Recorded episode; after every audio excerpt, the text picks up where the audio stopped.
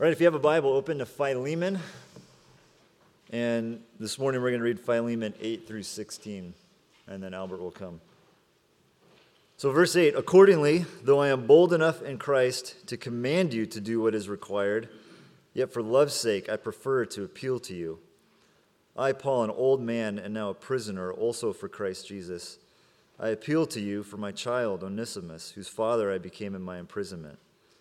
Formerly he was useless to you, but now he is indeed useful to you and to me. I am sending him back to you, sending my very heart.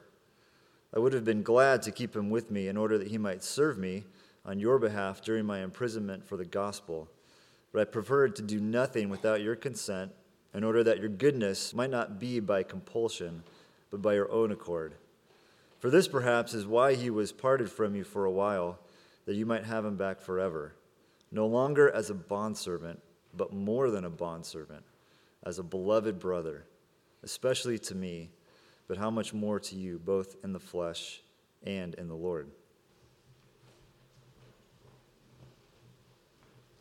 Good morning. morning. Let's pray. Father, we thank you for your word. We ask, Lord, for you to speak to your church.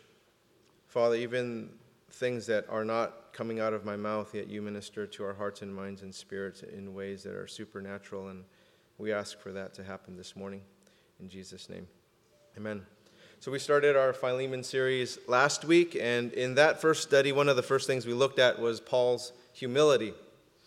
Just at his approach to how he bridged reconciliation between Philemon and Onesimus. We'll notice that even more today. And hopefully, we'll get a sense of Paul's kindness, a sense of his sincerity in this letter that he wrote. Now, if Paul wrote this letter to you personally in this manner to me, I would find it really hard not to comply with what he's asking. I mean, wouldn't you? I mean, it's very tactful in this appeal that he's writing. He doesn't insist on anything, he's pulling, he's not pushing, he's not using a power play or his authority. Rather, he's appealing to Philemon's transformed spirit, his transformed heart in Jesus. And you look at the language that Paul uses in his letter. Look at verse 9 for love's sake. Verse 12, sending my very heart. Verses 13 and 14, I would have been glad to keep him with me, but I preferred to do nothing without your consent in order that your goodness might not be compulsion, but of your own accord. And so, in reading this letter, there's this definite tone of genuine love, genuine care for Philemon and Onesimus. A lot can be learned regarding leadership from Paul. There are times to push, and there are also times to pull. And here, Paul is pulling, he's not pushing Onesimus and Philemon toward reconciliation. He's kind of attracting them over. He, you look at verse 8, you see how Paul is pulling, he's not pushing. Accordingly, though I am bold enough in Christ to command you to do what is required, yet for love's sake, I prefer to appeal to you. I, Paul, an old man and now a prisoner also for Jesus Christ. He doesn't use any of his apostolic authority to command, he appeals. He appeals to love, Christian love, that recognizes that we are equals, all of us, before God. And Paul wanted to be sure that what he asked Philemon to do wasn't out of obligation, it wasn't out of compulsion, but it was out of love. Doing something out of love is so much more meaningful than obligation, isn't it? I mean, you think about celebrating your special days. You think about your birthday right? So your families and your friends get, gather around because they love you, hopefully, right? It's not because they have to, it's because they love you. They want to celebrate the day you were born. Or maybe some of you don't care as long as you get gifts like I do. I don't really care if they love me. I just want them. Kidding. I really care. But we don't want decisions to be made out of obligation. We want them to be made out of love, right? Just out of obligation, it feels, I couldn't find a better word than this yucky it just doesn't feel good. I think I need to marry her because we've been together for three and a half years. I mean, isn't that terrible? That's yucky, right? That's not the best reason. I need to plan our fifth anniversary. It's something I, I don't really want to do, but it's something I have to do. Yucky. Is that out of love or is that out of duty? And that's something for us to ask ourselves. Why do we do the things that we do? and it needs to be motivated by love. by love. And oftentimes we don't make hard decisions out of love, we make them out of obligation. Right, which isn't the best decision. In relationships, in employment, in ministry, we really need to make decisions out of love, not out of obligations. Even those decisions that are really hard. This decision wasn't an easy one for Philemon and Onesimus to make. And Paul could have mandated it in a biblical way could have laid it out all for them, but this was a decision to be made out of genuine love, not out of compulsion, not out of obligation. Verse 9, yet for love's sake, I prefer to appeal to you. I, Paul, an old man, and now a prisoner also for Christ Jesus. Of course, calling oneself old is a relative thing. We don't know what Paul's age is here, but Paul considers himself an old man. He's been through a lot. He's been through a lot. He's taken a toll on his body physically, on his mental state, on his spiritual state. So he might be feeling a bit on the geriatric side around this time that he wrote this letter. So he's simply laying out the facts for Philemon to consider as he's writing this letter that he's old, he's a prisoner.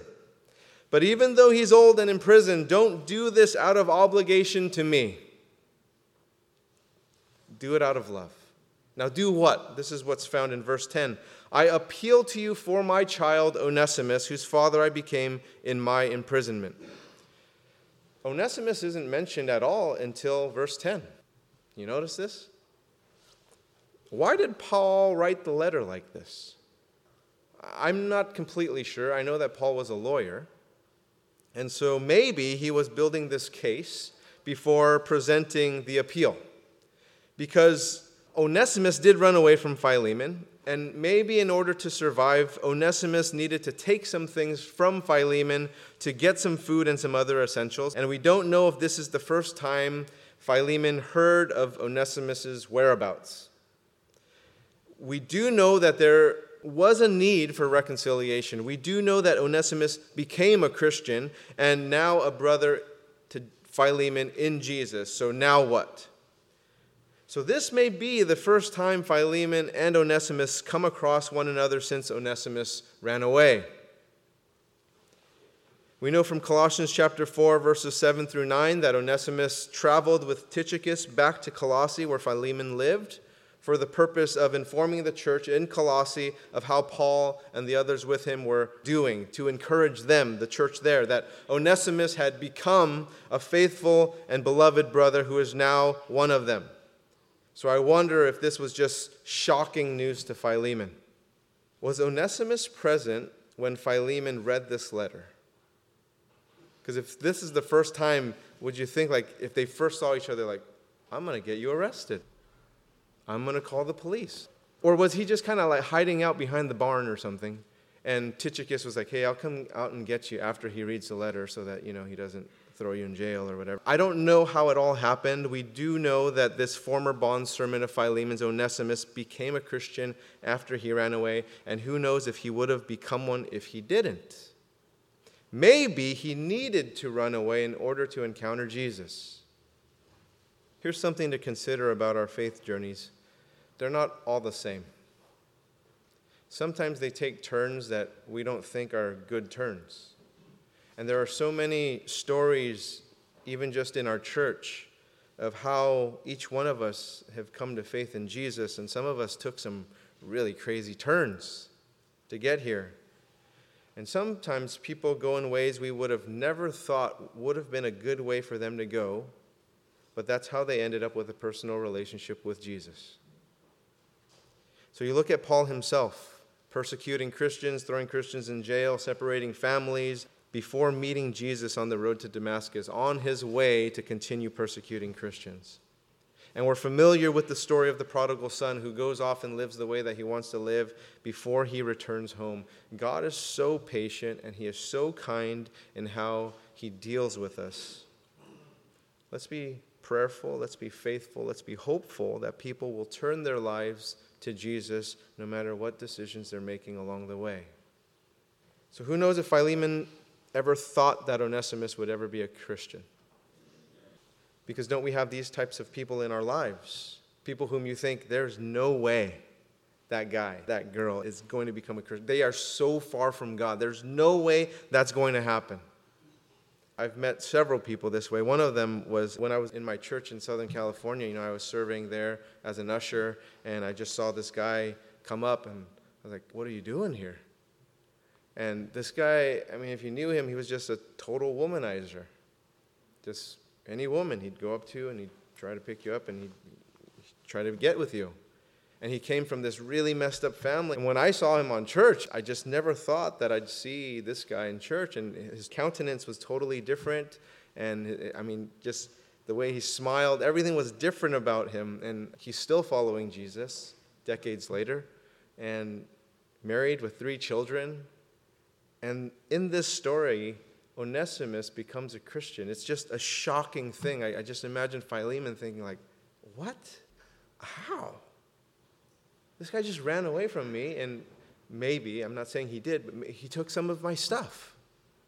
And he ran off somewhere. I never heard from him again, and now he's back and with you and Paul, and like, what's going on? Verse 10 I appeal to you for my child Onesimus, whose father I became in my imprisonment. Formerly, he was useless to you, but now he is indeed useful to you and to me.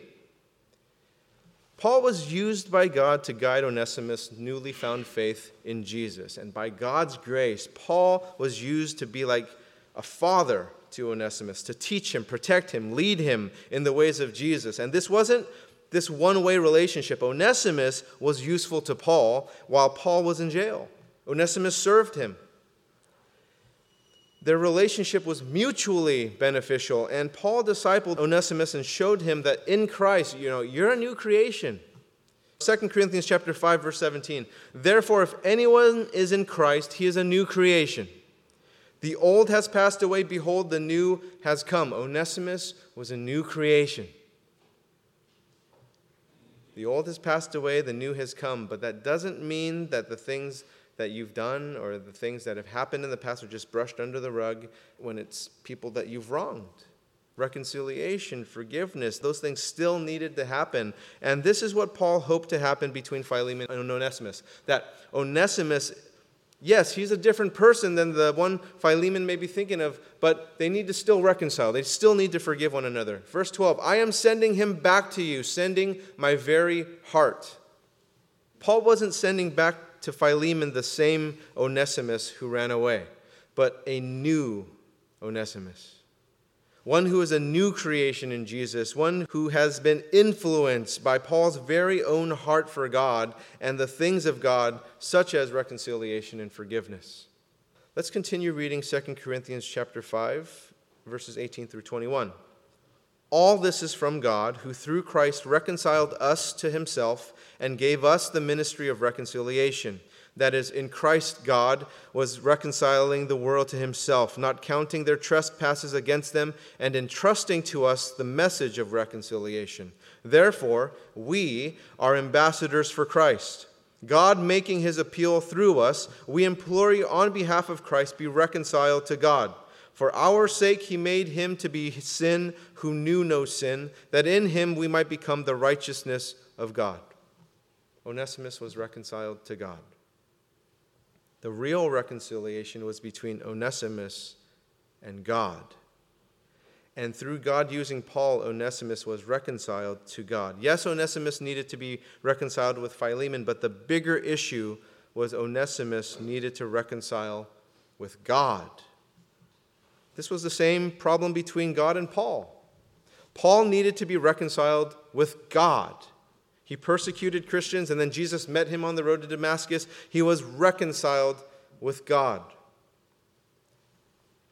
You know, oftentimes we talk about being reconciled to people and forgiving people, but there's a deeper, a deeper reconciliation that needs to happen, and that is between you and God.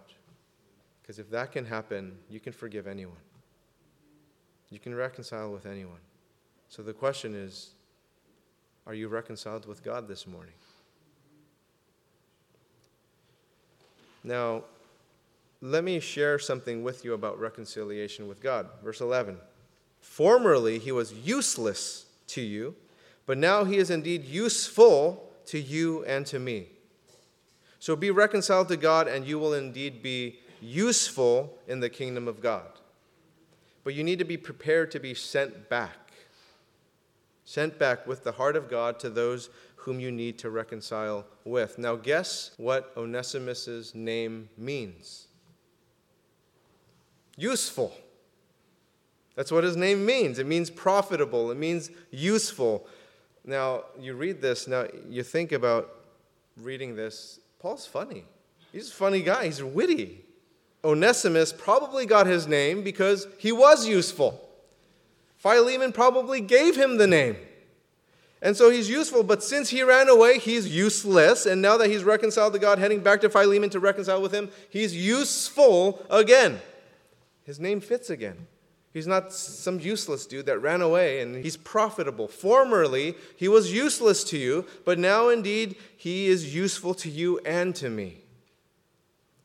Doesn't matter what your past is to be useful in the kingdom of God. Doesn't matter. Doesn't matter at all. In Christ, you can be made useful in the kingdom of God. And that is one of two reasons why people aren't reconciled with God. One reason is some people think that there's no way that they would receive forgiveness or reconciliation with God because of their past because of who they are, because of what they've done in the past, that there's no way that God could accept me because I'm so rotten, I'm so bad. You're wrong. You're wrong. God can make you useful. And then there's the second reason that people don't reconcile with God is that they think they're too good. I, don't need God. I got the answers I need. I'm smart. I'm better. I'm, i can figure things out. Science just does this for me, or the spirituality does this for me, or whatever. All these different things do it for me. And God can make even those people useful if they humble themselves and be reconciled with God. But if we were just to separate the two camps as to why people don't come to God and just make it really, really simple, those are two reasons. You think you're too good or you think you're too bad. And this may be the story of Onesimus and Paul. Onesimus may have felt, you know, my name means useful, but I'm useless. I ran away, and so what am I going to do now? It's not like I can just pick up and pick up whatever job I want. I, I, can't do that. From what he did as a runaway bondservant, there was no use for him now. And God changed that for Onesimus. And then there was Paul, the opposite of that who felt he was Judaism's answer to putting down the growth of Christianity. That there was plenty of use for him, that he was it. God changed him too. God made him useful to the kingdom of God, not religion. No matter where we find ourselves this morning, God can make you useful in his kingdom. Whether you are so arrogant to believe that you're God's blessing to the planet Earth, or you're so beat up from life that you believe that you can contribute nothing to this world. God can make all of us useful.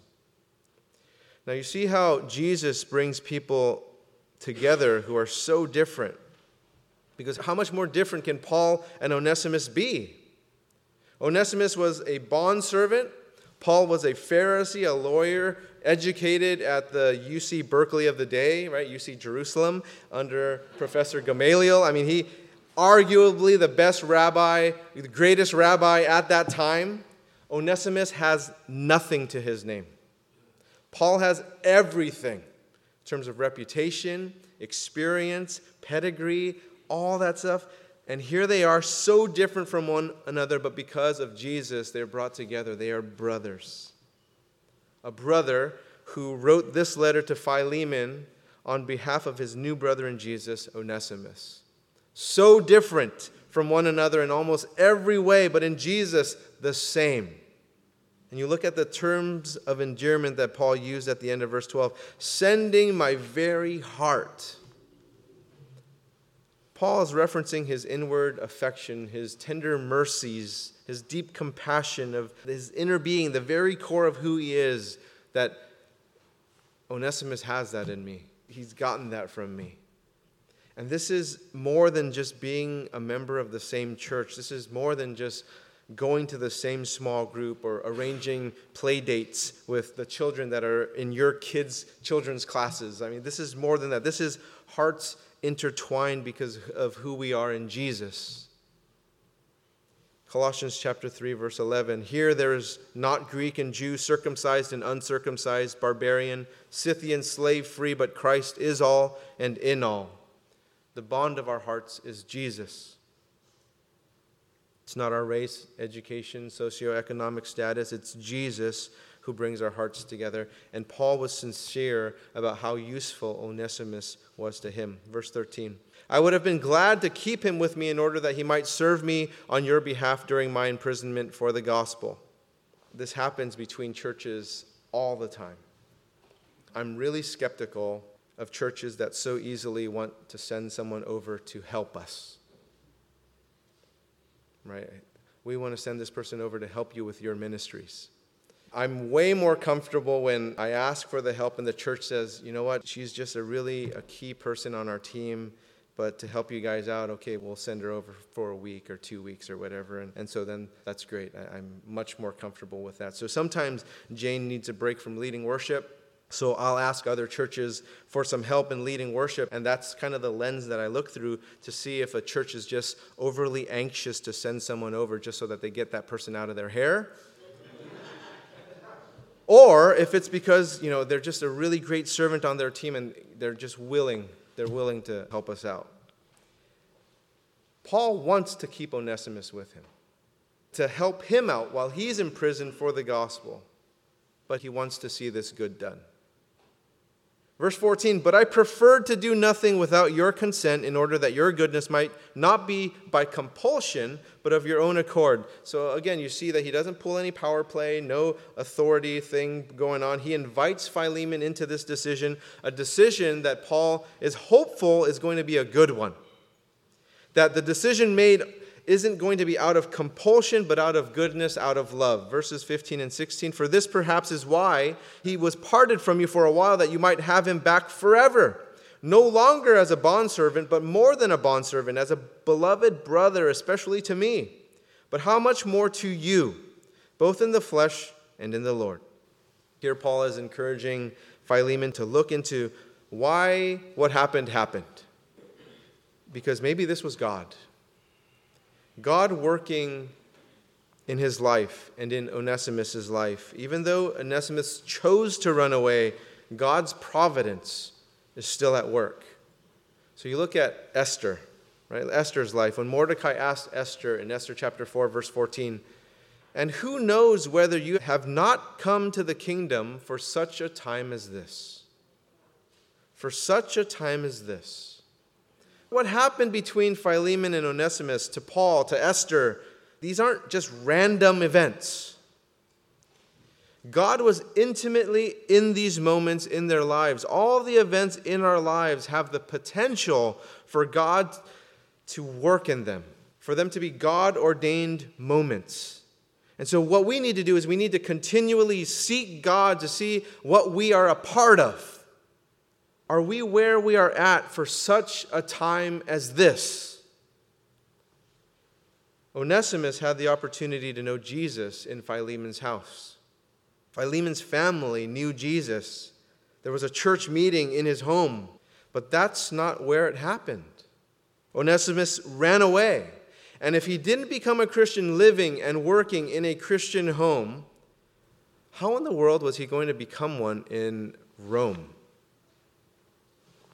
Essentially New York City, San Francisco, Los Angeles, Chicago, big city.